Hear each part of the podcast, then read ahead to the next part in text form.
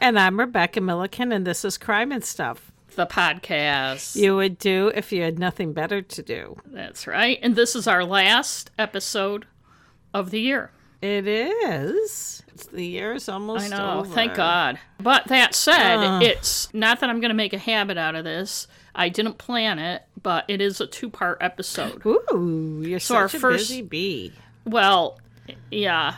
If I had known, I would have started it earlier. I thought I again, know that always happens to me. It's the old, oh, this will be a simple, easy one to I do. know they never are. And I actually had some updates, but none of them are anything that can't wait until Okay. Next time. How about you? Do you have any updates? I don't have any updates. I, I have a lot of things on my Google search that I put in there, like Robert Blake. Mm-hmm. Um, there's a lot of people named Robert Blake because I get updates on all of them. Oh, so you're very rarely on. I just you know on the on the actor.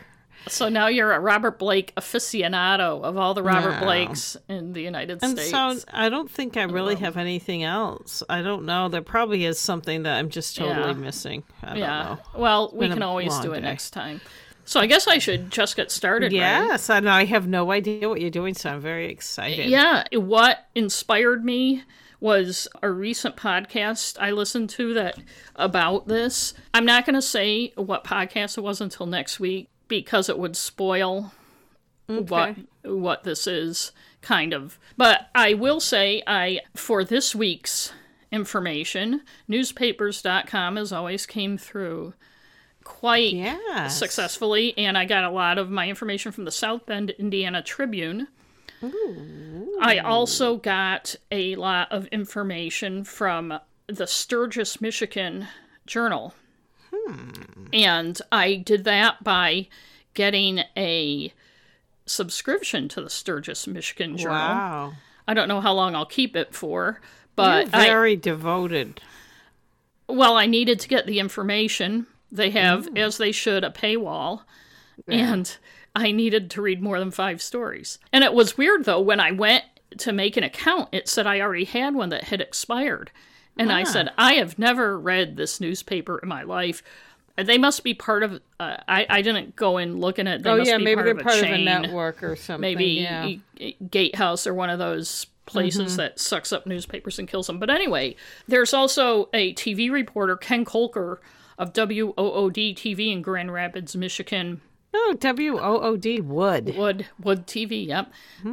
Yep.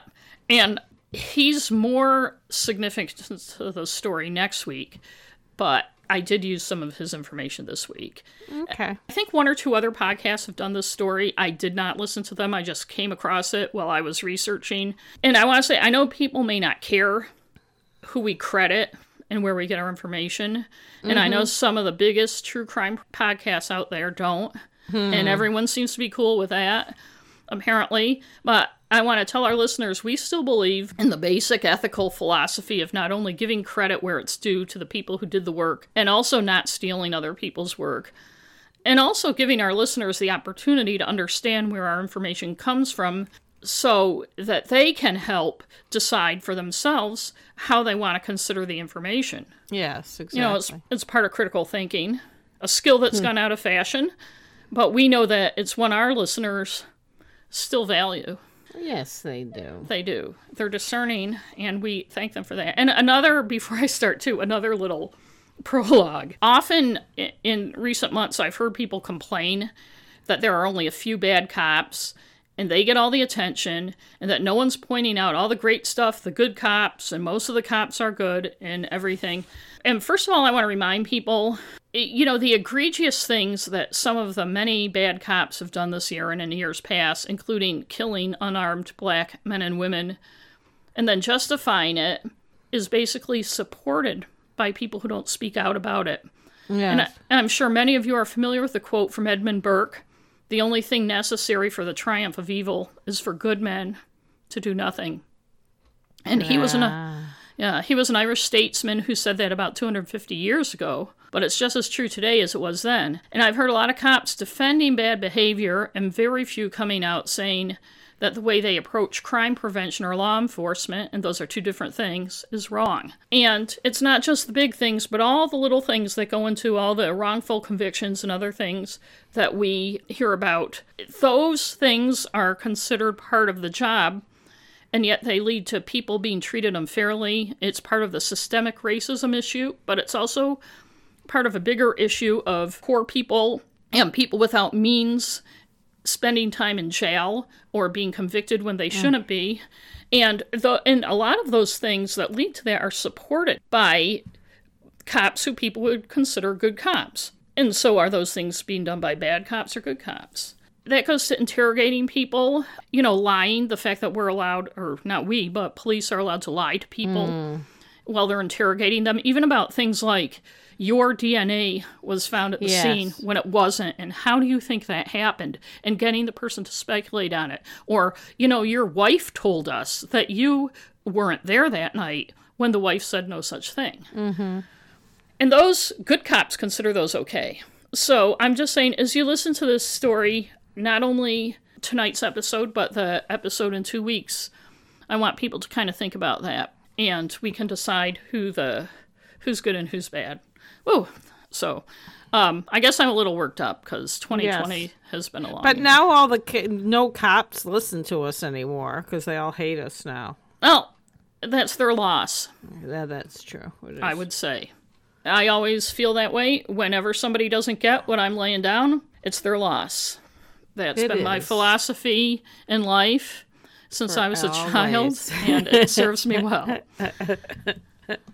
Becky, one two, thing too, I realized that when I was doing this, there are some similarities to yours to your last episode, the Paul Dwyer one, Oh. and that wasn't on purpose. But I think it's it's not a lot like it, but there are similarities. It's funny how maybe we're just drawn to similar. Like it's funny how a lot of our episodes have di- the same themes running through them. Yes, they do. times. It's because we're of one mind. I think, but I think I mean just in general too. We're drawn Yes, to the similar stories. Okay, Yes. so well, I'll be. Int- I'm interested. okay. now. Well, okay. let's not hesitate any Okay. longer. I'll dive right in. Eleven-year-old Jodi Parrack, and I'm not sure if that's how you pronounce it, but that's how I'm going to pronounce it. So I'm sorry if I'm mispronouncing it. Left a friend's home on a borrowed bike at about 4:45 p.m. Thursday, November 8th, 2007. She lived in Constantine, Michigan, a village of about 2,000 people in the southwestern corner of the state near the Indiana border. The friend lived on East 3rd Street and Jodi's house was only a few blocks away. She was due home at 5:30 for dinner and, according to whichever friend you asked, in the ensuing 45 minutes, she either planned to go straight home, she planned to ride her bike around for a little while, or she planned to go to a store and get a snack. And remember, these are fifth graders, so all of those could be true. Police later said the story of her whereabouts or what she was planning to do was inconsistent. I don't think any of that's inconsistent. I think it could all fit. Yeah. But that just kind of sets the tone. When Jodi didn't return home when she was expected, her mother, identified in early stories as Valerie Carver, got worried. At 7 p.m., she called the police about her daughter, then started calling her daughter's friends who hadn't seen her after she left that one friend's house and rallying her own friends and neighbors to help look for her. The mother is referred to as Valerie Carver in early stories from the newspapers that I could access on newspapers.com. And in later references, it's Joe J.O. Gilson. Hmm. And I found an obituary from 2008 for a relative that refers to her as Joe Carver. So she likely remarried, and I'm assuming Joe is a nickname or something. And it's weird, it just kind of changes midstream, her name does in the stories. But anyway, at around 8 that night, Joe knocked on the door of neighbor Ray McCann. McCann, 40 at the time, is the father of two boys, one of who is in Jodi's class and was a good friend of hers. McCann was a reserve police officer for the town, which means he could do things like give tickets and stuff, but he wasn't a full time officer and he couldn't make arrests for major crimes and stuff. He his dream was to be a Michigan State trooper, but he was starting This sounds familiar to me, so I think. I, but anyway, you may have sorry. heard something Yeah. about it. And it's unclear if he had another job at the time. One thing about the articles about this, I found they were not rich in detail about hmm. a lot of the people involved, details I would have wondered about had I been working for one of the newspapers, but that's me. In any case, McCann went out to help her look, as did many other neighbors and townfolk. They scoured the town, which is along the Prairie River, and I know people unfamiliar may think of Michigan in terms of big cities like Detroit, but much of it's rural, kind of like Maine, and mm-hmm. Constantine was no exception. The nearest big city is South Bend, Indiana, with a population of about 100,000, which is about 40 miles away. Uh, as I said, Constantine's about 2,000 people. Sturgis, oh. which is about 20 miles away, is 10,000, and that seems to be kind of a hub of activity, and that's where the Sturgis Journal is. McCann, among uh, the other searchers, told police later that he looked at the he looked around the ball fields. He looked around various neighborhoods. He even went by his mother and sister's house to tell them what was going on. He went down to the Prairie River where there was a some kind of wharf or pier and looked down there to see if he could find anything. And after a couple hours of searching, he suggested to Jodi's mother that they check the cemetery, the Constantine Township Cemetery. He also suggested it to Constantine police officer Marcus Donker, who was I sorry. I know. Who was who was the officer who had responded and was helping with the search in very early stories about this case it said jodi's mother said the cemetery was a regular shortcut for the kids in their neighborhood and that they would go through it all the time. It's kind of this big cemetery that's kind of plopped in the middle so you can see how kids would adults too would go through it instead of go around mm-hmm. on the street. And remember that she said that, by the way. I will remember it. It was about half a mile from Jodi's house, and it was uh, kind of the same type of distance from her friend's house. It's not really clear, but it was nearby. They found Jodi's bike near the entrance to the cemetery, and at 10:30 p.m. found Jodi's dead body Aww. under an oak tree. It wasn't initially clear how Jodi was killed, Police said there were no outward signs of trauma on her body. Evidence was scant, the newspapers reported, and police were also keeping a lid on information. And it looks like the they call it the county prosecutor, but it's the same thing as a DA, and it looked like the county prosecutor got involved fairly early in the case. Police, including the FBI, went door to door the next morning asking people if they'd seen anything. No one reported seeing Jodi after she left her friend's house. Initial reports in the newspapers said a light colored van had been seen in the area around the time mm-hmm. Jodi left her friend's house, in the area of the cemetery and those on those streets. That information only appeared in the very initial early stories and then was never mentioned again. On November 29th, three weeks after her murder, Constantine Police Chief Mike Honeysett said he was confident the murder would be solved. Don't they always say that? And you're going to hear that a lot yeah. in this story. They'd gotten a lot of tips, and he said some of them were pretty intriguing and they made him feel optimistic. Quote, I think the killing involves someone locally here, he said. So for that reason, I'm confident we'll find out who and maybe why. I don't believe it was just someone passing through who picked her out. On January 8th, three months after the murder, they hadn't seemingly hadn't gotten much further. And the South Bend Tribune ran a story that said the quote, much awaited autopsy in the mysterious death of a Constantine girl has become like everything else in this unsolved case a secret. Ooh. By this point, the St. Joseph County Prosecutor's Office had issued a release asking for public help, but they weren't releasing any information about the murder. Not even whether they thought she was killed in the cemetery or killed somewhere and moved there. Constantine Police and the St. Joseph County Major Crimes Task Force said by then that they'd gotten 561 tips. Assistant Prosecutor Holly Curtis said investigators were doing a good job, but in order to arrest someone, they needed probable cause. Hmm. She said, while there was no doubt a crime was committed, quote, we cannot establish that a particular individual committed this crime. By the end of March, police said they were up to 618 tips. I really like the precise tip count that we get in these stories. They also acknowledge that DNA evidence had been found, mm. but they hadn't come up with a match. St. Joseph County medical examiner John Robertson called the case one of the most troubling of his career. The South Bend Tribune said that the prosecutor's office, which had, quote, controlled the scant information released on the case, was again asking for help from the public and media. They wanted to know if anyone knew of anyone who'd suddenly left the area around November 8 the year before. Interestingly, as I said earlier, the light colored van that had been mentioned in the stories in the days after the murder was not mentioned in any of hmm. these, and I've never seen a reference to it again. That's weird. It is weird, and it, it'll get weirder, you'll see. You may not see till next week, but. After this, a plea for help from the public regularly appeared once or twice a year in the Crime Stoppers feature in the Tribune, which basically, you know, it's one of those things where it gives the info about a case with a photo of Jodi and asks if you know anything to call and provides phone numbers. And pleas for help were the constant refrain of any story about this case in which the police were quoted. On May 8th, 2008, the Tribune reported that Jodi's family had been cleared of any involvement. County Prosecutor Douglas Fisher said forensic evidence or lack of it cleared them, Lou Mumford of the Tribune reported. And I just want to say it was very difficult to find in the newspapers. The Sturgis paper seemed to be the one that covered this the most. Any information at all about her family. Apparently, her mom was a single mom, a father is never mentioned. Hmm.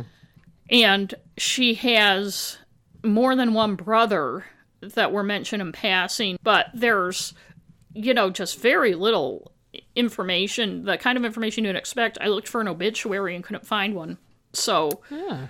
but Fisher told the media at a news conference that there's a slight chance Jodi's death could have been an accident, but they don't hmm. believe it was.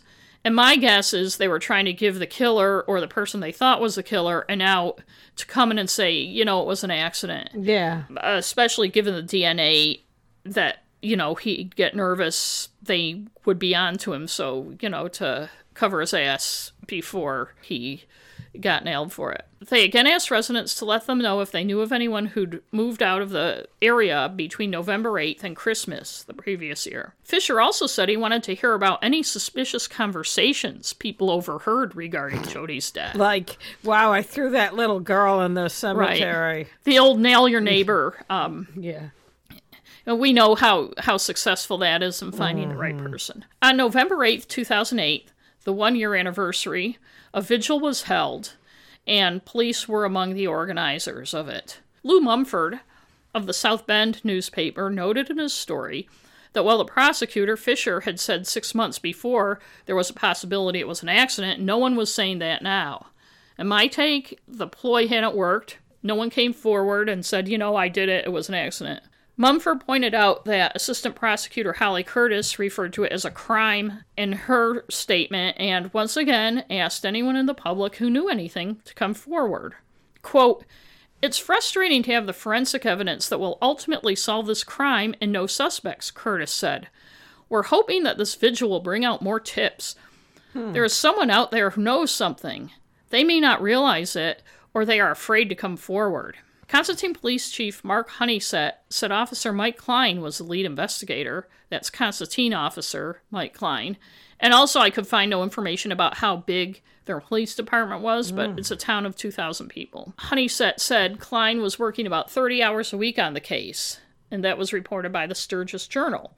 The journal also talked to St. Joseph County Sheriff Department Detective Lonnie Palmer, who'd been assigned to the case for the first six months. While the public may be frustrated that the case has not been solved, police said they are equally frustrated, the article said. It's always foremost on our minds, Palmer said. To say that we talk about this case is an understatement. He said police turn their frustration into motivation. We want that one lead, that one tip that solves this, Palmer said. There is someone out there who knows something. They need to do the right thing. He said he talks with Klein, the investigator, at least once every week or two. We feel the same as the rest of the public, Palmer said. We want to solve this crime. Not much that I could find had been written about who Jodi was. My guess is that the reporters covering it, particularly the male ones, didn't see much to say about an 11 year old girl. Granted, I didn't have access to every newspaper, and the Sturgis Journal, which won a state spot news award for its coverage of the initial story when she was first murdered, only has stories online from about a year after that and up. And so my stories from the first year were from the um, South Bend, Indiana paper. And so maybe there was something about who she was, but it was hard to find. But the journal on the first anniversary did have a story about how much she's missed at school and about how school counselor Sarah Russell encouraged students to create art or poetry that express how they felt. Jodi's friend Lorana Cook, who was a couple of grades ahead of her, told the Tribune that she became friends with Jodi at a football game a couple of months before the murder in September. We started to talk and found out we had a lot in common, Cook said. Their friendship grew quickly, and after Jodi's death, Cook continued to hang out with Jodi's mother and brothers. I found out there was a lot more to Jodi than I thought, she said. She was their little princess. She wrote a short poem about it, and I'll read it to you because, as I said, it's short. And it's called Who You Took. It's aimed at the perpetrator. Hmm. You took a friend, a loving girl. You made my world grow dark. I still remember that painful day when I wanted to just run to the park, to get away from all my fears and never think about her, but she'll be with me always until you're caught. I hope you cry. I hope you rot, because you took something more valuable than money. You took my friend. You took her life. It takes all I have to get on with my life, but still I go back to that horrible day when you decided to take my friend away. A hundred mm-hmm. people gathered in the rain at the vigil to commemorate the first anniversary. People offered memories of Jodi, but Chief Honeysett also, once again, asked for information, saying he was convinced that someone at the event had information that is still missing from their ability to solve the case, the Sturgis Journal reported. Honeysett told the crowd, I'm every bit as confident that this crime will be solved as I was a year ago. And, the Sturgis Journal reported, people did go to him after he spoke. Quote, each gave the one speaking with the chief some distance, the article said. They came with their memories of the night of the murder and something they'd been mulling over for the past year. But, as intriguing as that sounds, apparently none of them panned out because nothing happened after that. The Sturgis Journal in April 2009 reported on a child abuse public meeting at which John Robertson, the St. Joseph County medical examiner, talked about cases of child abuse he had seen in the county. He said Jodi's case was very troublesome. Quote, there were dozens and dozens of DNA tests, but nothing matched. The article also reported she was strangled, something that hadn't been reported hmm. in the first year after her death. And actually, years later, when the police finally made it public, it was the first time they had publicly said she was strangled. And my belief is that this reporter who wrote the story blithely went to this child abuse. He mentioned some other cases, and it was kind of a weird story because there was no background on most of the cases, and he'd mentioned these names. I'm like, I don't know who these people are. Mm. But my guess is, and I think they have more in the print version. My guess is the reporter had no clue that the fact she was strangled hadn't been made public. My guess is nobody who at the paper or any other papers who knew anything about the case read the article Yeah. because when it, they do finally say she was strangled, it's like big news, and that's years later. It's weird. It's weird, but having worked for newspapers, Yeah, not not surprising to eh, you. not surprising to me. In June 2009, former Michigan State Police Detective Jim Bedell was lured out of retirement to become the Constantine Police Chief, specifically to head the investigation into the case. Hmm. Chief Honeysett, who was also village manager, kept the hmm. manager job, but not his cop job. Apparently, he'd been a cop for like 35 years. He'd been village manager for three years, and now he was just village manager.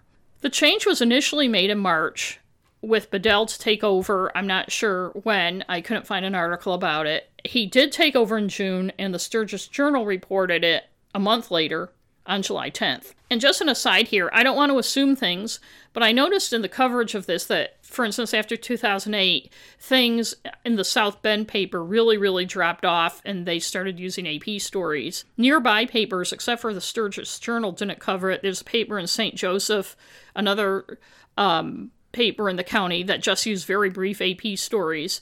And one thing that happened in these years, like especially 2008 to 2010, and then later through the decade, was the mass layoffs of newspaper reporters and newspapers shutting down and closing, closing bureaus, cutting staff, and um, not covering things the way they used to. Part of it was the recession and the loss of revenue associated with it, something that's happening now, too, as a matter of fact. But a big part of it was also that the internet finally caught up with the print product and somehow took newspapers by surprise. They hadn't been paying enough attention, and they suddenly realized that their advertising revenue was going away. And People don't mm-hmm. realize that it's advertising revenue that pays for a newspaper. And one of the biggest money makers was classified ads job ads, Yes. car ads, and real estate. And a lot of that became moot once the internet got rolling and newspapers didn't have a way to make up for it. And I'm just pointing that out, and it's happening now, like I said, with the current recession, because this lack of reporting that there was this big police chief change, that it's finally reported a month after the police chief was changed, is just missed by people, and it's a significant thing that should have been reported. And particularly smaller governments like town and county ones can do things that no one knows about. And I actually saw a couple studies recently that how much more people pay in taxes when there's not a local newspaper because the government knows no one's going to report. Oh, Um, for instance, how much they paid for the snowplow, or they can skirt rules on bidding and stuff, and no one's watching them. And I just want people to think of that, um, think about that with their local news and local coverage and why it's important. But anyway, granted, at this point, the Sturgis Journal, which seemed to be the area paper that covered Constantine the most, wasn't putting everything online. So a lot of it was still in the print edition. The paper I worked for at the time was doing the same thing at the time. It was putting like 10 stories a day online because they didn't want people to stop buying the print edition. Um, But every 2009 article, and I think 2010 one in the Sturgis Journal that I read says, for the complete article, see the print edition. And, you know, they were fighting a losing battle. Anyway, the Sturgis Journal reported July 10th that the police chief, chief change had been quietly made a month before. And as I said, the town government had decided to make the change in March, and it happened in June. Hmm. And the new chief who took former Chief Honeysett's place was Jim Bedell, a former Michigan State trooper who, as I said, had been hired particularly to solve this case. Finding the person who killed Jodi was his number one priority, he told the journal. The other officers could take care of their other stuff, and he would focus on the Jodi thing. Hmm. Quote, as long as I'm chief, the Jodi Parrack case will never go in the cold case file. We'll find who did it. It's only a matter of time. Hmm. In August 2009, South Bend caught up with it with an AP story from the Kalamazoo Gazette, and Bedell told the Gazette in August that he worked on the case every chance he had. He repeated that it would never become a cold case, and by now there were 766 tips, hmm. 40 of which needed follow up, the story said. Well, what's Jim Bedell doing with his time? I thought he was going to be working. He's on wor- he's time. following up on those tips. Okay. It takes a while to follow up on tips. Okay. Still, the second anniversary came in November 2009 with no arrest and no new information. Craig Badman, who was principal at Riverside Elementary, s- yeah, His Who was- name's Bag Man? bad man, oh, bad. bad man, a who was bad- principal Bad mad. Okay. who was principal at Riverside Elementary School when the murder happened, and who I just wanted to quote mostly because of his name. And I assume he was the principal. pronounced Badman, but I'm just saying. whatever. And I assume he was principal when the story appeared, although this article doesn't say he was still principal, said that the students feel safe, but the adults are much more vigilant. And by the way, just a tangent, that reminds me of Grossman's Lumber. Remember their ad? There's a little, little Grossman in everyone. man in And we used to everyone, say, yeah. yeah, there's a little Yes. gross man in everyone. But anyway, he said the students feel safe, but the adults are much more vigilant. They pick up students from school and they don't let them walk home. And if school personnel see anything abnormal, they are proactive. And the Constantine Police Department is very responsive to any need or concern coming from the schools, Bad Man said. And Constantine Village manager, ouch, Mark Honeysett, agreed with that. Quote, apart from being frustrated and impatient to have it solved, the community is returning to normal, he said. Panic of a stranger in our midst has passed. Hmm. The online visual story that year was very similar to the one the year before. About a hundred people, her friends and relatives offering tearful comments, and the police chief, now Bedell, asking the public to come forward if they knew anything. As the third anniversary approached, the news was that the Michigan State Police were joining the effort. By now, they were up to 900 tips, ah, and had taken more than 100 DNA samples from people, Corky Emmerich of the Sturgis Journal reported. Police Chief Bedell told Corky he'd asked the state police for help in October. The problem is, I'm working on one tip, and that will lead to something else, which needs to be followed up on. It just sort of branches out and gets too big for one person to handle, he said. And just a quick thought here in Maine, except for the two biggest cities, Portland and Bangor, the state police automatically investigate major Yep. crimes, including murder, though sometimes with the help of the sheriff's department in whatever county it took place. And part of it is because a lot of towns, like mine, which is just about the same size as Constantine, don't have police departments. Mm.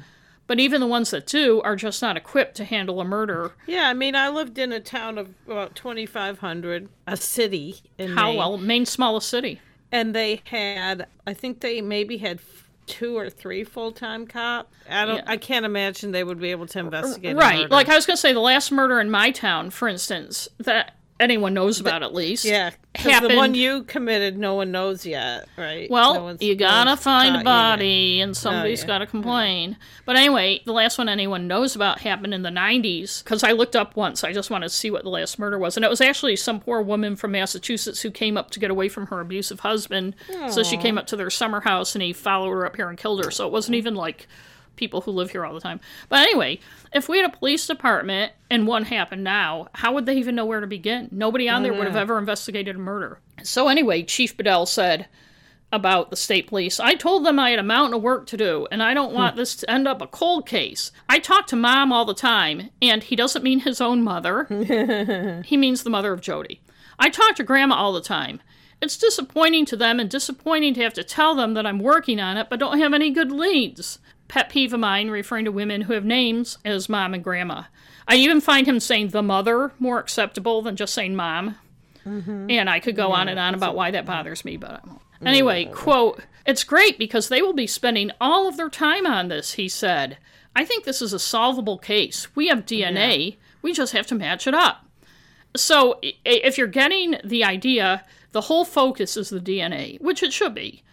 If you find DNA, and they never really say it, but it's sperm on a little girl who's been killed, it's, you know, probably from the guy who did it. And I, there's a reason I'm saying that, which will become clear later. Detective Chuck Christensen of the Michigan State Police 5th District in Paw Paw, and I, I just wanted to say Paw. What? Detective Chuck Christensen. I know what's Paw Paw. It's a town, I guess. Oh, oh, okay. I know. I like that right. name. I know, Okay. me too. That's why I wanted to say it. Okay. But he said two detectives will be assigned to the to Constantine to help organize the case, and then trooper investigators will take over. We have an organizational process we use, Christensen said. We've used this since 2000. It indexes every report, so if we want a piece of information, we have it in a matter of seconds. Uh, it sounds like a computer da- database or something. Oh, that's pretty pretty forward for um, 2009. he said they didn't have a timeline to solve the case and would stick with it as long as it took. We will work until no stone is unturned. We will keep working this case. Okay. You do that. Bedell, as always, is optimistic the case will be solved, and he said it will be solved out of pure determination, the journal wrote. I feel confident that we are going to solve this case, Bedell said. In January 2011, Christensen, from, as I said, the 5th District in Paw Paw, Paw Paw. said a detective sergeant will oversee four trooper investigators working in the village in a village owned building and they'll be there by early march the team delegated to the review is specially trained in cold case investigations christensen said bedell would still help out but has turned the case files and stuff that goes with them over to the state police team bedell said that no matter how far-fetched the tips they get may seem He's investigated every single one brought to his attention, and he told that to Jeff Rietzma of the Stur- Sturgis Journal. In fact, a very credible tip was just passed along that week. He said he's glad to still be involved in the investigation, but not for the glory that he would get once the case is solved. Quote, It's not about who gets the credit for solving the case. We just want it solved and someone to be held accountable for what happened. In March 2011, Rietzma did a feature story about the detective team. His story not only ran in the Sturgis Journal, but was picked up by AP and ran, among other places, in the South Bend paper, which was no longer really covering the case the way it had a few years before. By now, there were five crates of what the Sturgis Journal called evidence, but I'll call case information a case mm-hmm. file. I don't think they have five crates of evidence, or they would probably have arrested someone. Quote, These are top shelf investigators for the entire district. They've gotten more extensive training than what a normal road trooper would get, said Christensen from Paw Paw. They've literally started from scratch. That week, they held a news conference to announce the team. Rietzma, the reporter, had already reported back in January, two months before, that it was going to happen, but this was kind of now their dog and pony show to talk about it. And there wasn't a lot of new information about the case, but I think they were just announcing their team and that they were settling in in the village and they were going to be working from the village. And I think, again, it's almost to unsettle someone. You know, I think a lot of this was aimed at someone to make them nervous and shake them up. They did say that since early January, the four detectives who had been working in Paw Paw until then took inventory of more than 5,000 pages of paperwork, evidence, and leads provided to them by Bedell. To date, they have more than 900 tips, and the story also mentioned the DNA samples and said Bedell said they'd been compared to several, quote, potential matches. Hmm. But he didn't elaborate, except to say that there hadn't been a match so far. That says to Maureen that he wants someone to know that they have potential suspects they have their eyes on. Yes. But yet the DNA didn't match. Chief Bedell said he hopes the next press conference will be to announce the capture of a suspect. He said, too, it's his opinion that the suspect lives in the area and is an associate of Jodi and her family. Well, that would make sense. Yep. Or not. Um, oh. Ooh. Well, if it's a thing where an 11 year old kid is snatched by a yeah, predator, that's true. You know, Which does happen. It is a small town, though. The detectives assigned to the case were Sergeant Shane Krieger, troopers Jeremy Carlisle from the White Pigeon Post, Brian Fuller from the Hastings Post, and John Moore from the Niles Post. And those names will be more important in the next episode, but I'm just saying them now. Okay. But Bedell would remain an active participant in the investigation, the story said. Jodi's mother, who's still referred to at this point in the story as Valerie Carver, attended a portion of the press conference and said she's glad to see more detectives involved in the investigation. Quote, I've seen Jodi's friends in the years since her death, and they're all grown up. I didn't stay in touch with them at first, but lately I've started to talk to some of them on Facebook, she said. Emotionally, it's still very hard for me. A year later, in March 2012, the Sturgis Journal had its next story on the investigation, at least the next one that was online. Police investigators said they were closer than ever to solving the case. Mm. St. Joseph County prosecutor John McDonough said the investigation team had identified a number of persons of interest. The cold case team has done a phenomenal job. Mm. They turned up new evidence that has led to new persons of interest. McDonough said the new evidence had been sent to the Michigan State Police Crime Laboratory. Quote, There is also the benefit of some new technology.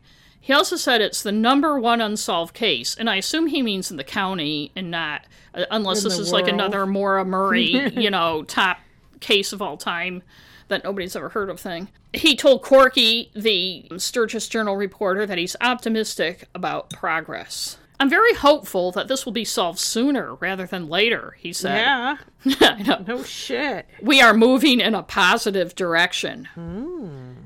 Investigators, of course, still ask that people call them with information.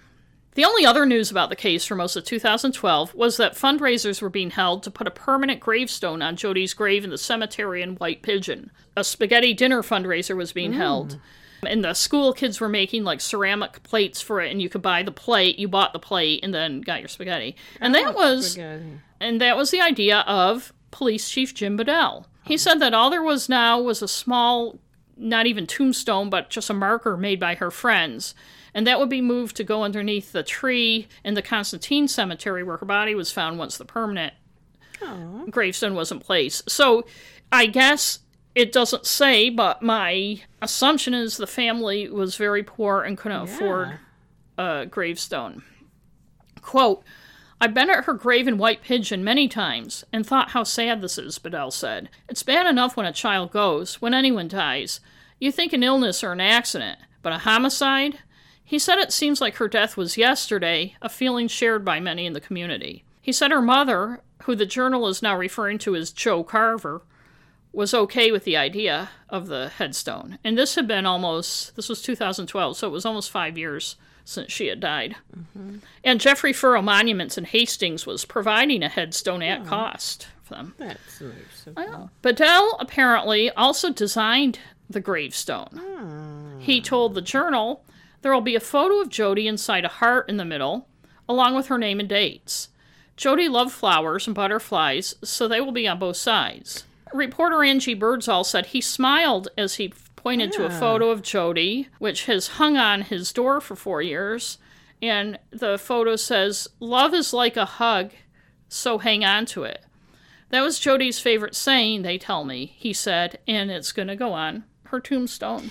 Okay, I just have to say, I find that whole thing weird. But yes, he's not the guy who did it. I just want to tell that that's not a spoiler or anything, but spoiler. But I do think his over emotional connection to this led to mistakes that were made. Ooh. That um, foreshadowing. I gotta give people something cause, since it's two parts. And but anyway, okay. Interestingly, the story said the cause of death hadn't been disclosed because remember the child abuse article of mm-hmm. 2009, three years before, where the chief medical examiner, John Robertson, spoke about her case and said it was strangulation, or the mm. story said it was strangulation and they must have got it from him.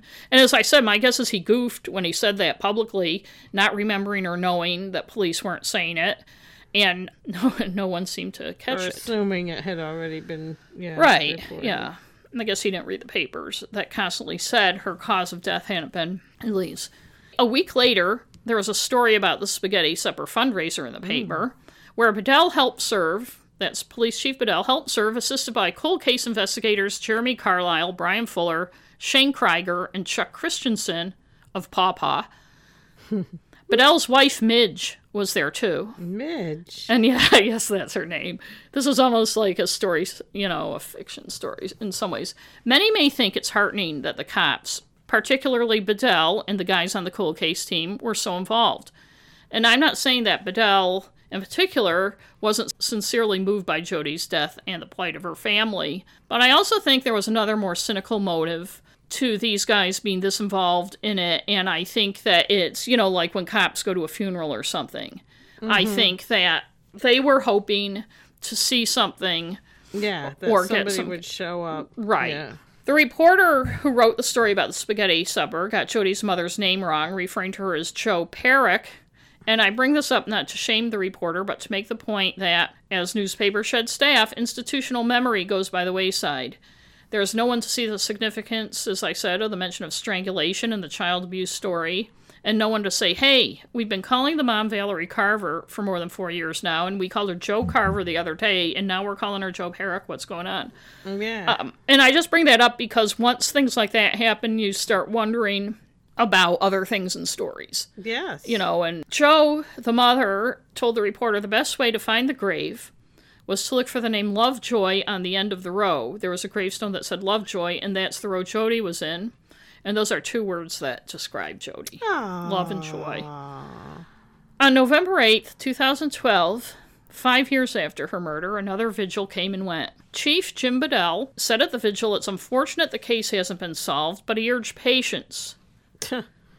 well, we have this new DNA testing. The state has other cases, he said. This is not TV. Testing takes a lot of time. Hmm. Jodi's mother, now being referred to as Joe Gilson Jesus in, in the stories, and I think she married somebody whose last name is Gilson. She's referred to that way in other places, so I think that is now her name. Said that the amount of people at the vigil, which was about 75, showed you want closure as much as I do. She told that to the audience. Hmm. Bedell also said he appreciated people coming to the vigil. Hopefully, we will have a vigil next year, too. I'd like to do this even after we solve the case. Oh, Jesus. He got his wish. Another vigil was held on November 9th, 2013. It was now six years since Jodi's murder, Aww. and the narrative remained the same. Bedell and a member of the cold case team, Shane Krieger, attended. Krieger told the Journal that there were a lot of unanswered questions in the case, but he couldn't release many details because it might compromise the investigation. He did say new technology was yielding more clues. Quote, we utilized new forensic technology last year in the crime labs. This year we have even newer technology. We're waiting for I'm sorry. We're waiting for results from some information we've sent in and hope to get them by the end of this year. We also have better technology to enhance videos and pictures of the crime scene and have some gained new clues there. Every day we conduct interviews and eliminate someone. We are one step closer to solving the case. Okay. And frankly, I think all that was to send a message as well. Earlier in the day, St. Joseph County Prosecutor John McDonough told the Journal the case continues to be a top priority. Quote, The cold case team is diligently working every day on this case, McDonough said. We want to solve this and find out who's responsible. So, this is Maureen, not McDonough. It's obvious police have been frustrated over the previous six years and they made it clear that they were relying on DNA and, quote, new technology to solve it. But when they made an arrest in April 2014, Wow. they used old technology. Very, very old technology. Ah. Because when they arrested Ray McCann, the Parrack's neighbor, the reserve cop who suggested looking for Jodi in the cemetery, it wasn't through a DNA match. No, his DNA had been tested and it didn't match. No, it was through good old fashioned Reid interrogation techniques, along with some other stuff. McCann was arrested Friday, April 18th, 2014, after his car was stopped on the Route 131 bypass. And I'm sure you all know where that is. the journal assumed we did. I don't know what town, I didn't have time to look it up. He was arraigned on Saturday, April 19th. The Sturgis Journal caught up with the arrest on Monday, April 21, but the charges weren't for murder or any other violent crime. Not sexual assault, not abuse, nothing. No, he was arrested for perjury.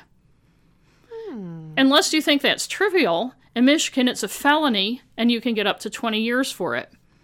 He was arrested on five counts, so was potentially facing a 100 year sentence. McCann was 46 at the time, and police said he was arrested for perjury for, quote, statements made under oath. His bond was set at $225,000. The cold case team had classified McCann as, quote, a person of interest in the murder investigation, despite the fact he'd only been charged with perjury. McCann, it turned out, had been a person of interest beginning the night of the murder. The fact he kept insisting on checking the cemetery, but didn't check it himself, made Officer Donker very suspicious. After Jodi's body was found, Donker read McCann's rights and asked to look at his hands. The police took his truck and his clothes and later a DNA sample. In the ensuing years, I don't know when they were taken, he took two polygraph tests, and police told him he'd failed them. Hmm. In an affidavit supporting his arrest, investigators said he was charged with perjury because of inconsistency in his stories. Lies, they said.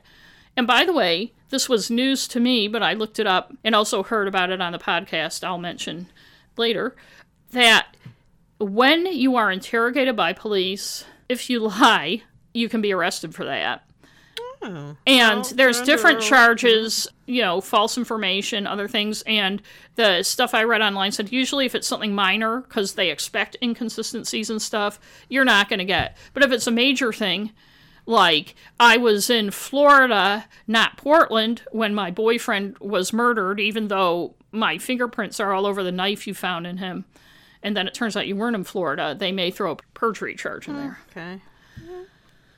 M- McCann said he played video games all day the day of the murder.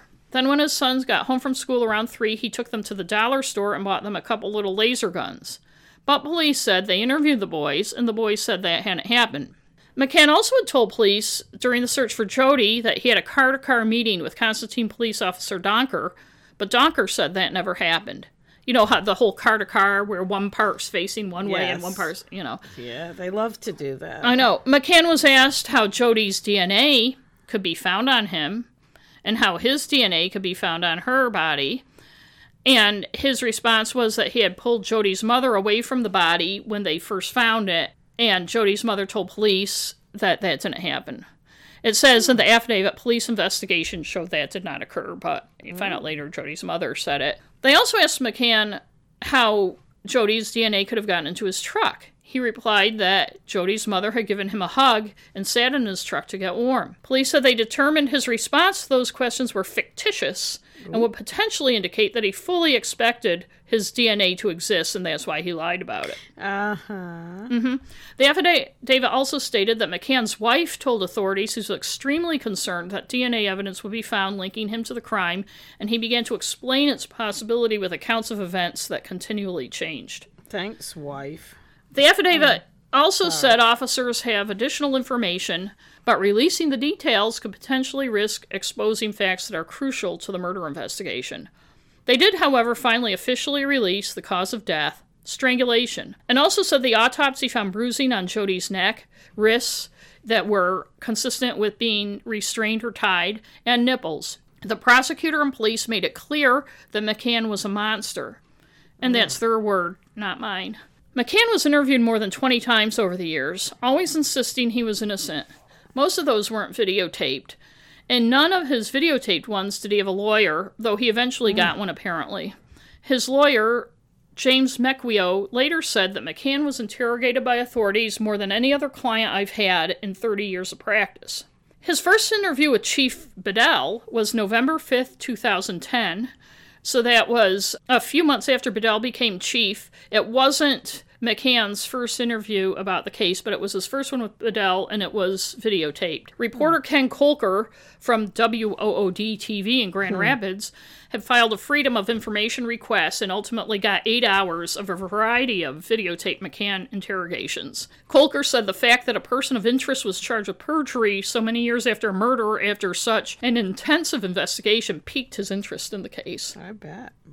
The theme that cops kept hammering at McCann in the videos with was basically that they knew he did it, they had the evidence he did it, and they just wanted to know why he did it. But McCann kept denying he did it and wouldn't tell them why. Things not in the affidavit, but revealed in the interviews, include that they found porn on his computer from that day. So his story that he'd been playing video games until his kids got home from school around three didn't hold up.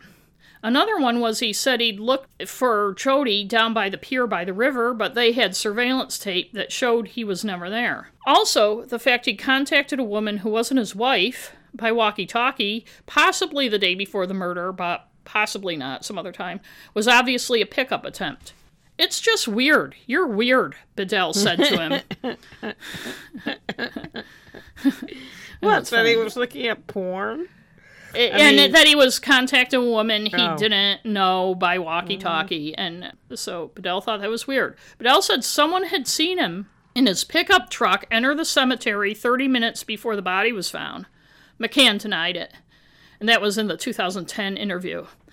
In fact, in those just in that eight hours of videotape from a variety of different interviews, he denied involvement 86 times. Mm. Many more hours of his more than 20 interviews weren't taped, so I assume he denied it then too. After they arrested him, he was scheduled for a preliminary hearing um, on April 29th, which was my birthday, and another one on May 1st. I don't know why they needed so many hearings. Well, he was charged with perjury for lying to the police during the investigation and not murder, and he'd only been charged, not convicted. Subsequent coverage pretty much made it clear he was the guy who did it, at least that's what everybody thought. A story the day after his arrest was reported in the Sturgis Journal quoted Jodi's mother, who spoke to the media for almost an hour. She was accompanied by her friend Julie McCann, Ray's sister in law.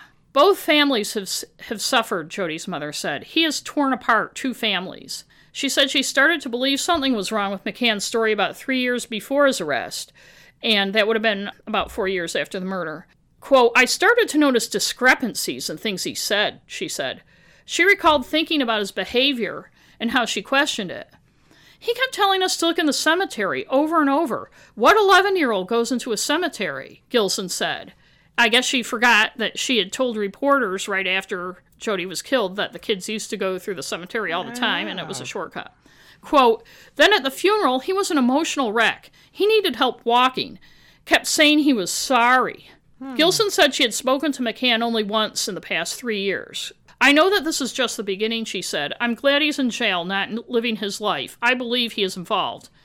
Gilson said she lies awake every night thinking about Jodi. I think about it all the time, she said, adding that she is able to cope because of her granddaughter. I try to focus on the good things. And by the way, I'm reading this from a Sturgis Journal story. She also said she hopes he tells the truth so it doesn't have to go to trial. Julie McCann, who'd been married to Ray's brother for 20 years at the time, said, When I saw his mugshot and looked into his eyes, it sent chills down my spine. Uh, I'm sorry. Jodi deserves justice. Whoever did this needs to be put away. Mm-hmm. Jodi's mother, who had moved to Hammond, Indiana after the murder, or in some in the ensuing years, Hope meeting with the media would allow the family some privacy. If I were the editor on that story, I would have insisted to point out because that was almost the entire story I, I just read there. I would have insisted to point out that he'd been charged of perjury, not murder. He hadn't been yes. tried and innocent till proven guilty. We're on a podcast, so we don't have to do innocent till proven guilty, but newspapers still do. That's right. Oh, and oh yeah, investigators said that McCann's DNA didn't match the DNA they found on Jodi's body, which they'd known since right after the murder, but he was still the major person of interest. Hmm. On February 14th, 2015, so 10 months after his arrest, McCann, who'd been in jail since he was arrested in April, made a plea deal on the perjury charges. With the deal, he pled no contest to a single perjury count, making him eligible for release after serving 12 to 20 months. And the one charge is the one prosecutors felt that they had the strongest case on, that he lied about meeting Donker during the search. Although I heard on um, the podcast that I listened to that it was the one concerning him saying that he went and searched for her down by the river and that they had video that showed him not there. So I think things kind of changed and shifted, or possibly, you know, the stories are missing something. But anyway, Assistant Prosecutor Erin Harrington said the charge was based on video evidence that she said showed that McCann never went to the meeting site. McDonough, the head prosecutor, said McCann remains a person of interest.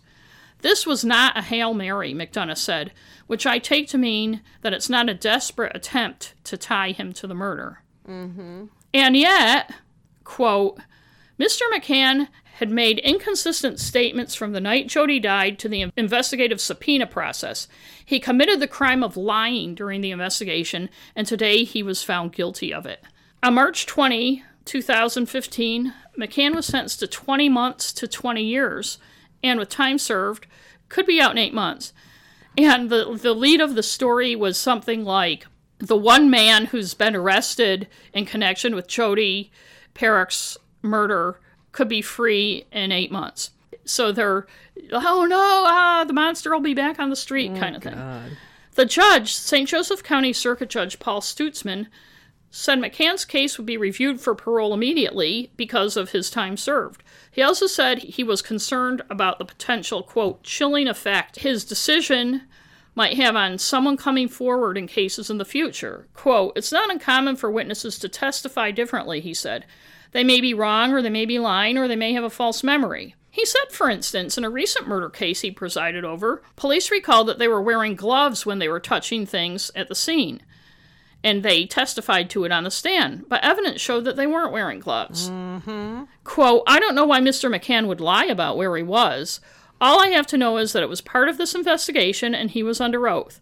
The prosecutor brings the charges and I have to sentence accordingly. McCann's attorney, James McQueo, wanted a sentence of 12 months in the county jail or even probation, not prison, because Ray had no criminal record or substance abuse history, was likely to be employed upon his release, and had, quote, strong personal relationships in the community. McQueo also said that McCann had to spend time in isolation while in the county jail because of inmate threats. Ooh. And McCann didn't make a statement. Before sentencing, the judge revealed he had received a letter that had prompted him to order extra precautions at the hearing, including additional courtroom security and requiring all observers to sign in and produce identification before entering the courtroom.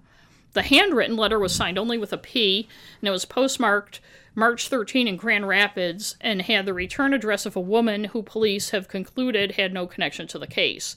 Stutesman said the letter was critical of McCann and suggested a threat to the judge's family. Ooh. And it was turned over to the Michigan State Police for investigation. Linda Albaugh, Jodi's godmother, tearfully declared, according to the Sturgis Journal, outside of the courtroom, someone had been grooming Jodi, and she was killed in November 2007 because she knew too much. Hmm. Quote, I feel bad for the McCann family. They've gone through a lot, but I believe in an eye for an eye and a tooth for a tooth, she said. McDonough, the prosecutor, said he was satisfied with the sentence, saying McCann, quote, still remains a person of interest, and the unsolved homicide remains a top priority.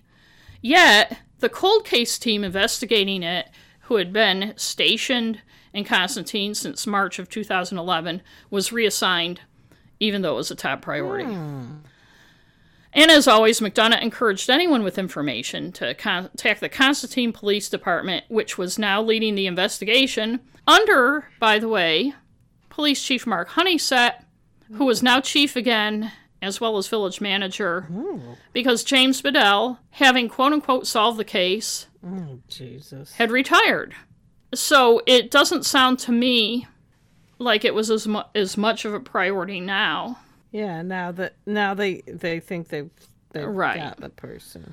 Hmm. In July 2015, as McCann was halfway through his prison sentence, assuming he got out on parole at the earliest possible time, a 10 year old girl in White Pigeon, a town near Constantine, was riding her bike down the street. No. When Daniel Furlong, 65, came out of his garage and asked if she'd help him move something in the garage. No. As she girl. approached, he tried to restrain her with an electrical cord and threatened her with a steak knife. She somehow managed to break free. She ran home and she told her mother, who called the police. Furlong was arrested on sexual assault charges. So I'm not sure, as usual, the um, newspaper article is very thin on details, so I'm not sure exactly what happened there. But he was arrested on sexual assault charges as part of the police process. His DNA was taken. Ah. His DNA, this probably comes as no surprise, matched the DNA found on Jodi Parrack. On September 9th, 2015, Furlong was arraigned in St. Joseph County District Court and pleaded not guilty to one count of open murder, one count of felony murder, one count of kidnapping, and a count of second degree criminal sexual contact involving a child under the age of 13 in the murder of Jodi Parrack. McDonough, the prosecutor, had effusive praise for local, county, and state law enforcement partners who he said doggedly worked the case over the past Oh, eight yeah. years. And that's the journal reporting. That sentiment was echoed by Mark Honeysett, the Constantine chief, who said, Jodi Parrack's death was the worst day of my law hmm. enforcement career here, and today is the best day. Officers have worked their tails off on this case. Damn good is how this feels. Yeah, and they um, had worked hard They worked. Yeah. Okay. they'd worked very hard to find Ray McCann guilty of it. shit. They they didn't.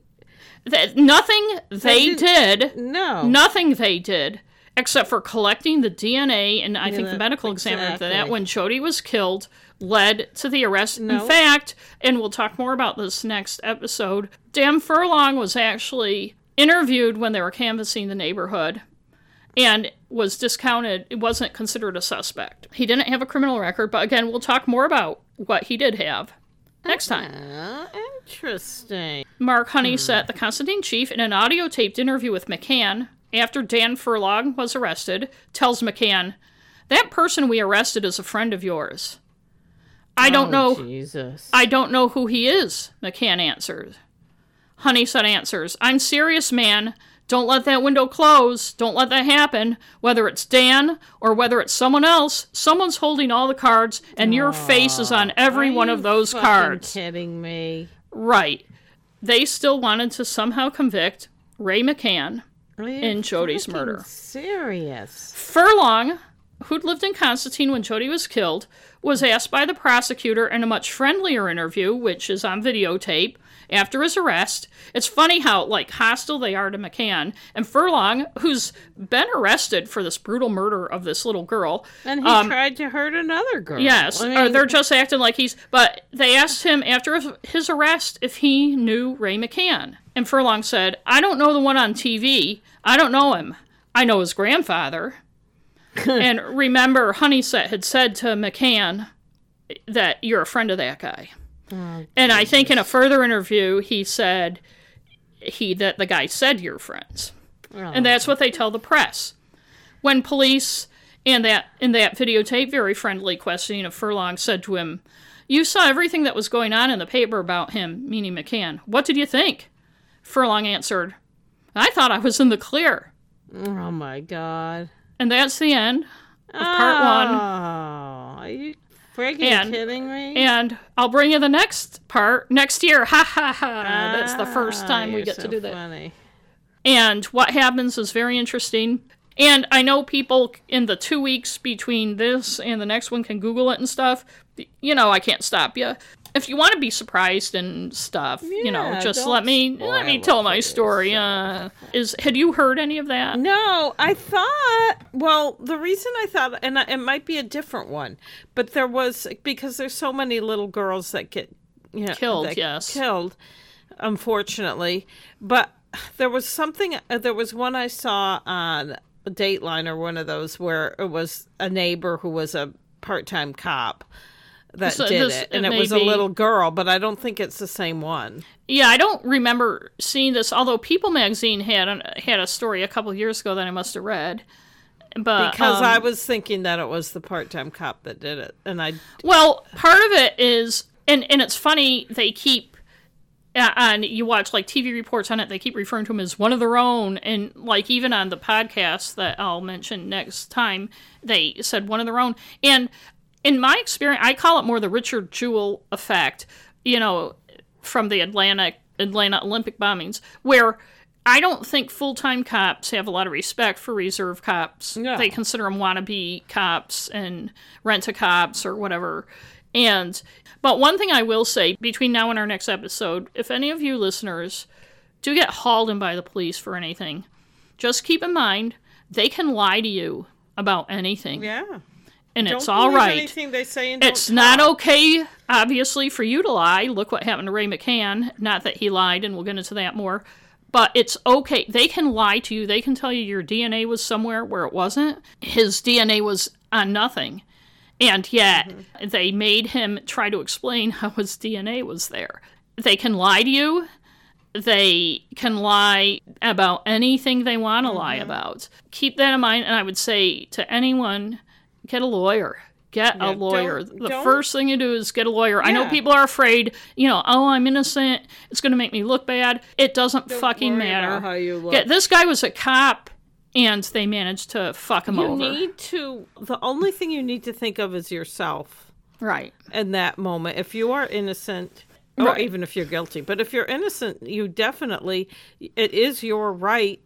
To, and Right. we're not lawyers, so And- we're not and you can talk to the advice, cops. but it's your right to have a lawyer present. You can talk to the cops. Talk to them with a lawyer there. yeah, I wouldn't. That's I would- yeah. required in some countries. In the UK, in the UK, they're not allowed to lie because No, of so many. They had so many wrongful con- convictions, uh, especially back when they used to hang people. That um, that it bothered people, and it should bother people in America. But I have to say, one one kind of epilogue for 2020 is there are so many things that I would think would bother people in America. I know it's amazing what doesn't bother people. What it blows my fucking mind. I what doesn't bother people. But just one one last thing I want to say about this episode before next week. For the six years before they made an arrest, they were kind of emphasizing this DNA as being the key, even though they knew that they had Ray in their sights. and I think so a lot of their posturing was to try to crack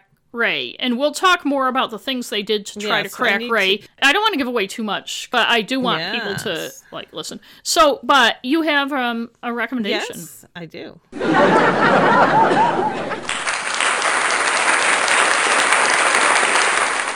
Hey, before we before we talk about your recommendation, Yes. I don't want to put you on the spot, but as you know, last episode I reviewed D.B. Cooper, the mystery of D.B. Cooper. Mm-hmm. Yes. and I know that since then you watched it with mom and dad, Yes. and I wondered. Um, Mom didn't your- know. Mom did not know it was. Well, I'm not. Yeah, don't. I. I'm more interested in what you thought of She it. was too busy playing solitaire. right. I'm more interested. I'm more interested in what you thought of it. I liked it, but there was one big missing piece. what was it? One big missing piece. And it didn't even occur to me until like a few days later, and I was thinking about it. They had that flight attendant that sat next to the actual man, and nobody asked her in this whole documentary who of these people do you think it was? You sat next to him. Oh. You talked to him. You were sitting next to him. Yeah, he had sunglasses on, but do any of these people look like the guy you talked to? Oh, I never thought of that. Whoa. I I didn't think of it either because it was so well done. I know. And then I was like, wait a minute. She was sitting next to him. Whoa. And I realized she couldn't look at him straight on and she was scared, but they didn't even bring it up. But And it other just- that, it was really good. Dad liked it. Yeah, so. and it, and it just goes to show too that as we talked about, like with the staircase and other documentaries, it, a documentary can seem really good, and then you find out. Well, in this case, you didn't find out; you just thought it. But It things that are left out me. that change. And she wasn't the only one. I mean, there was that other Right, guy the, that was kid, the guy, the student. kind of pompous college student guy. Yes. Yeah, and also, d- but did you agree with my kind of final assessment? You know, when they started just showing all the Yes. photos of all the people. Although the one woman, the smoker voice old lady that has the young man friend Right, that's helping her, which is a little creepy. her yeah. husband seemed He seemed to me like he could be it, but I don't know. I It I, felt that one felt to me the most genuine Yes. because of the interesting things that happened later. Yes. The young woman, who, or not young woman, but the woman who thought it was her uncle. She's probably Nah, like I don't my- believe- It was more family lore, and you Yeah. know how memories can be twisted. the other guy stuff. thought was a copycat.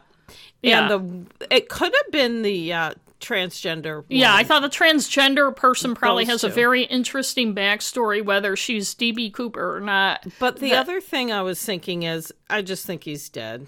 Yeah, don't I, do too. I do too. But but that was the one thing I was thinking about it. I was driving to work or somewhere. I was in my car and I was like, wait a minute. yeah, Why Yeah. didn't they say, okay, look, because the guy, even the if her answer was, "I don't know," I don't know, I don't know. But the they husband of that of that one older lady, he he didn't look as bland kind of as the other one. So I would think that he he might be someone you'd remember more. The other Yeah. the other one, especially the transgender woman. you Although know- when something traumatic is happening, you don't Yeah. necessarily.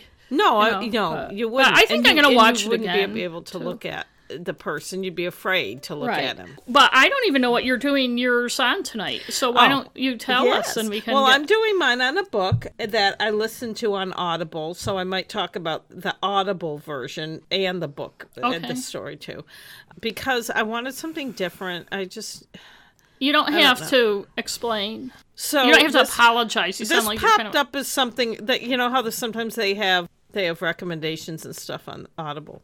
Yeah. Well, so, this- I well- hear. Yeah. Well, believe me, once you subscribe to it, it's kind of hard. And then I did try to like cancel it, but I had like some credits, and they said, "Well, if you cancel, you lose your credits." That's Why how they get you. Why don't you just pause it for three months? I'm like, okay, I'll pause it for three months because I do like it. The name of the book is Dear Child, and it's by Romy Hausman. It's R O M Y House.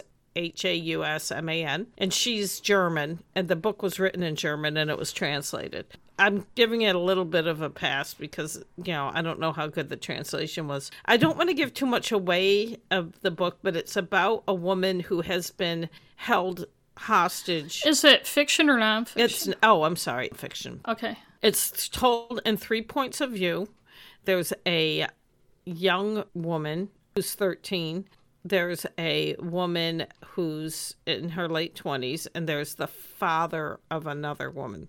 So this woman has been held hostage in this guy's cabin, and they have children. There are two children there. And so it's kind of a cross between if you're thinking of real life cases, the girl, the three women in Cleveland, and uh, the and the, the you know that guy, that Castro guy, that those Right. you know the three, and the um the family, the Turpin family, Yes. kind of that Episode- It's kind of a cross between those two cases, Episode 20 or and I don't want to give too much away of the of the story because it, it's kind whatever. of Did it happen in Germany? It takes place in Germany. Okay. Um, so I'm going to say bad reenactments, no. Narrative cliches, there are not enough narrative cliches to take points off. Although I will say some of the characters are a little flat.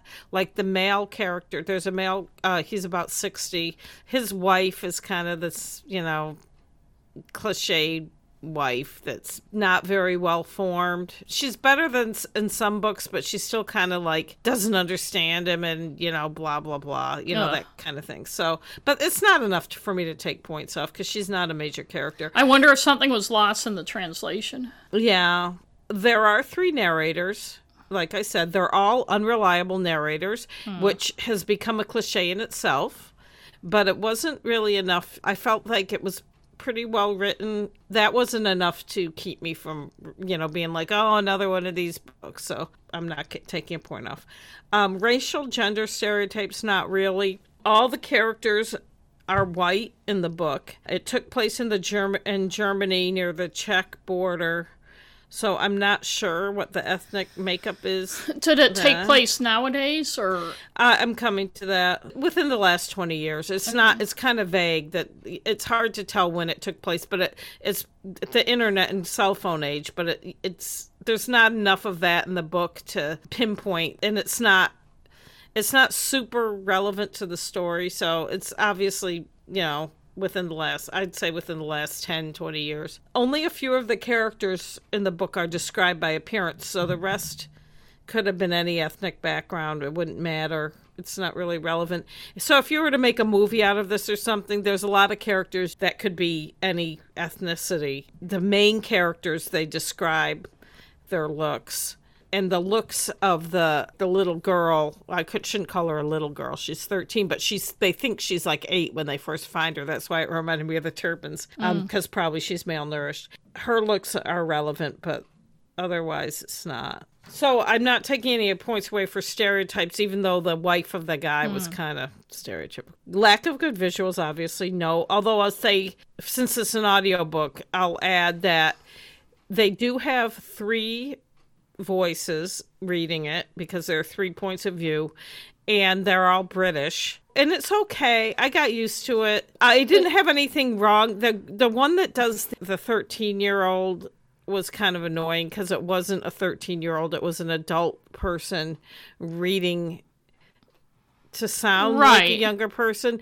and i got used to that but it was kind of annoying I- Right. i figured since they're using three actors to do it why don't they just have somebody who's younger do it you know right? They- Although it's a special kind of it takes a special kind of actor to do i know audiobooks. I'm not a big audiobook listener, but my three books are Yeah. audiobooks. and I know that there's divergent feelings between whether the book should quote unquote be acted out or I- my feeling was when I was looking for a because I have the audio rights, my publisher doesn't have the audio rights, so I went on ACX, you know, which is Audible, and when I was looking for a narrator to hire on there, my feeling was I want it to be somebody telling the story, Yes. not acting out the story. No, my big fear act- was like lame um, main accents and stuff. no i don't want that but uh, they also can't just be no Right. affect You said at the beginning of talking about this part that you got used to it. Was it the the three young different voices no that the three different voices didn't bother me it was the young girl Okay. Voice. But i do have one i think i will take off half a point for audio because i forgot until just now but there was a couple parts where the guy it's only in the male thing i think where he's talking to his friend who's also a cop on the phone and when they do the friend's voice they make it sound like tinny or something like he's on a phone and it's very annoying Mm-hmm. it's like listen to. italics? It's like reading Yes. italics. Yes, Yeah. exactly. So I'm going to take half a point off for that. So missing pieces, I'm taking a point off. Ooh. The plot was tricky and it held together pretty plausibly and I don't want to give too much away because it is a it's kind of but the conclusion was a bit of a stretch, I think, and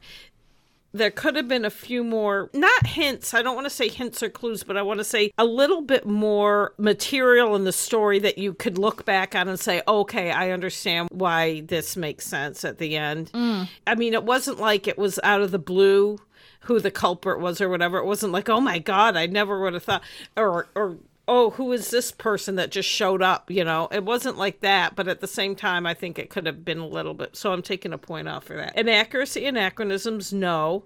Like I mentioned before, the time was kind of vague, but it was within like the last 20 years. And there were, someone used a cell phone. There were cell phones, but it wasn't like a lot of the story wasn't that. So um, storytelling, um, I'm taking half a point off for the reason I said above partially. It was twisty, but I just think it could have been crafted a little more carefully with the kind of storyline it was. Just, I don't have a lot of complaints because when I was listening to it, I really was into it. I'm still going to criticize it. Freshness, I'm taking half a point off. Not because of the story itself, but it's because of the genre. It's kind of like Gone Girl, um, mm. and those are very popular now. You mean domestic suspense? yeah.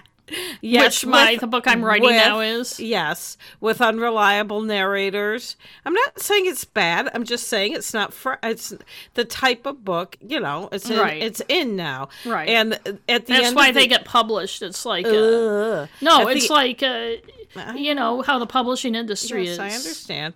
But at the end of the um, book, there's a little talk by the author. She's got a cute accent. She's German, and she said that she hadn't written thrillers. She doesn't tell much about her background. She didn't really read thrillers, and then she read Gone Girl and thought, "Oh, I could write one mm-hmm. like this because I really enjoyed it." So that kind of bugged me. And I did think of Gone Girl when I was listening to it, but it isn't. It isn't at all like that right. as far as the, what the storyline is. It's just I don't know. I can't explain it, but I wasn't surprised when she said that. So I just feel like a lot of authors are getting on the bandwagon, and I'm not saying that there's anything wrong with it. I'm just want to taking half a point off for freshness. I, I just want to. It's, I, not totally new. In okay. my own defense, Oh Jesus! Everything's about you. Yes. Go, well, go you're you're talking about authors jumping on the bandwagon, and I just want to defend myself that I didn't start out to write one of those, but as I was writing it and figuring out the plot, I said to myself, "This is not a whodunit or traditional amateur sleuth mystery like my other book. This is domestic suspense." So I did it by accident. All right. That's all I'm saying. And you know okay. how I feel about Gone Girl. You like it? No, I didn't. Yes, you did. No, I didn't. Uh, you liked Gone Girl. I thought the end sucked, and oh, I, yes. I, I thought it was a cop out, and it colored oh. the entire book. Oh, I didn't me. know it colored the entire book. I thought we you liked just, it. We went to see the movie. We did. I didn't like the ending either, but I also didn't care that much because I hated all the characters. Repetition... Well, that's the other issue I had with it. That I I need to have characters I can like. Well, um, unreliable book, or not. I will say about this book, the characters you do like the adult woman character. I feel is pretty likable, or at least um, relatable. The older guy is an annoying, but he is true to form. Which ones aren't? Yeah, I know. That like I said, he's true to form. He's like a know-it-all, dickhead, you know, right. whatever. The 13-year-old girl is got issues, so but she's interesting. So beating the drum no, I think it does a good job showing I thought the psychological repercussions of being held that way on both the, the girl and the, the uh, older woman, the older woman, the the young woman that you can't just expect somebody to just bounce back after they've been they've been saved or right. they've been rescued. And it reminded me of that movie Room, which I thought was really good, even though I thought it would be depressing. It was kind of, but it was still good. Where the woman h- has been held for you know I don't know seven years. She has a kid who's six. She escapes and the kid with the kid, and she has issues, but the kid especially has issues because that's has been his home for right. his whole life, right. and he can't just be happy that he's free because to him it's right because he didn't know he so, wasn't. Uh. And I think it doesn't, and it does a good job in showing that without being didactic. So I did not take points away. So I'm giving it a, a seven and a half but I do highly recommend it. And it was called Dear Child by Romy Hausman. I think it's really good. That whether you good. read it, I think you'd enjoy it. But I'm, I'd, yeah, I'd I'm not interested reading, if you read it. I know I'm not reading fic- fiction oh, right now. Jesus, it's Oh, I know. I'm I'm not like doing it to be like it's not an affectation. I know. You know, I you hound me about just getting my book inconveniences me written. Because I want to discuss it with somebody, and if I try to have mom read it, she's just gonna. She's Yeah. just gonna be like, "Ah, nah, nah." Yeah, I know. Although she was up all night reading one of some book. Yeah, that she won't remember tomorrow. So I know, poor mom. That's it, poor so, mom. anyways, So yeah, that, that does thought it was sound good. I would read it in print rather than listen. See, I like listening to podcasts and stuff, but when I'm reading, first of all, I like to read before I go to bed. If I try to listen to something while Yeah, I'm I in don't bed, like to listen I fall before I go to asleep. bed. I read and before I go to bed. if I were listening to a fiction book and did it the same way I listen to podcasts, like when I'm doing housework or if I'm driving, I'd be listening in smaller chunks than I'd want to, and I'd lose track, especially Yeah. something with a lot of plot. I would lose track of what was going on and stuff. Well, another audiobook that I will highly recommend, well, not an audiobook, but a book I will highly recommend that Hannah and I are listening to is Jamaica Inn by Daphne Demu- Demure. I started watching the PBS. Uh, I wouldn't watch it. It was awful. I it, I couldn't get through one episode. You have to read was it. I don't think, I think it would be very depressing to watch, but reading It was it. depressing. It, Yeah. Her writing is so good. The way she Yeah, she's a writes good writer. is so Yeah. good. Like there was one scene in that where the uncle is telling the young woman Mary he's drunk, so he's like kind of confessing to her how he and, and it's not a spoiler that he and his rowdy bunch of criminals they cause ships to wreck then they steal the stuff on the ships Mm-hmm. and if the people don't drown right away they kill them and he was telling her how he did that and the way he tells it he doesn't come out and say it he just it's a roundabout way but the way she writes she's a really good writer and Yeah, i think she she's is. just really underrated so She is. I agree. Rebecca's one of my favorite books. I love Rebecca. and not just because it's named after. no because but- rebecca in the book wasn't that great a person was she so anyways alright. so next week i'm not going to google this You mean next episode? oh yeah in two weeks Yes. I'm not going to google anything Okay. Yeah. Don't Google it. Don't Google. It. And then it. I also I'm gonna try to start thinking of what I'm gonna do so I don't rush at the end. Well, you have a month. I know, but you know how that goes. Yeah. And we want to say to our listeners, thanks for sticking with us through 2020. We hope we brought you some uh, some relief from what's going on around you in our own way. yes. And I hope everybody got their mugs by now. All our patrons. Yeah, we have mugs. If for those of you who celebrate Christmas, hope you have a good one. This will be coming out right before it. Our And, little uh, gift and this to is coming out after Hanukkah, so happy Hanukkah, everybody. Yeah, yeah. Which is going on as we And speak. any other things you might or might not celebrate. Let's all just celebrate 2020 ending. a new year's coming. started with such high hopes and Oh, just crashed over. Can And only I get better. That, I hope that as in the next year, we will all, I don't know, everything will Be together. Well, we'll get the people will be able to, we'll be able to get a handle on this oh, pandemic. Oh, wow. So Well, vaccine coming. I know. I'm Well, at the I'll probably at the end of the list. I'll, I'll be too. 60 in April, so maybe that'll vault me into the. And I am overweight, so maybe I can instead of trying to lose weight like I was going to do, Just- just develop some more health. I worked with a guy whose wife actually gained weight so she could get gastric bypass. Mm. Well, remember how you and I used to talk about gaining weight so we could be on the Biggest Loser and then lose it all? Although we never achieved that Yeah, but then you have to go on camera and and a and be like a and be humiliated. yeah, in a b- sports bra and bicycle shorts with your Oh. flab hanging out. Yeah. Anyway, I guess it's time to go. Thank you, everybody. yeah, Bye. and we'll see you in 2021 yay. Bye bye. about progress. Are you drinking something? No, sorry, I just hit my head with a. No, I'm not drinking. With a hammer. It sounded like clinking ice cubes. No, I might have hit the. Oh, I think I accidentally hit the straw in my drink. Sorry.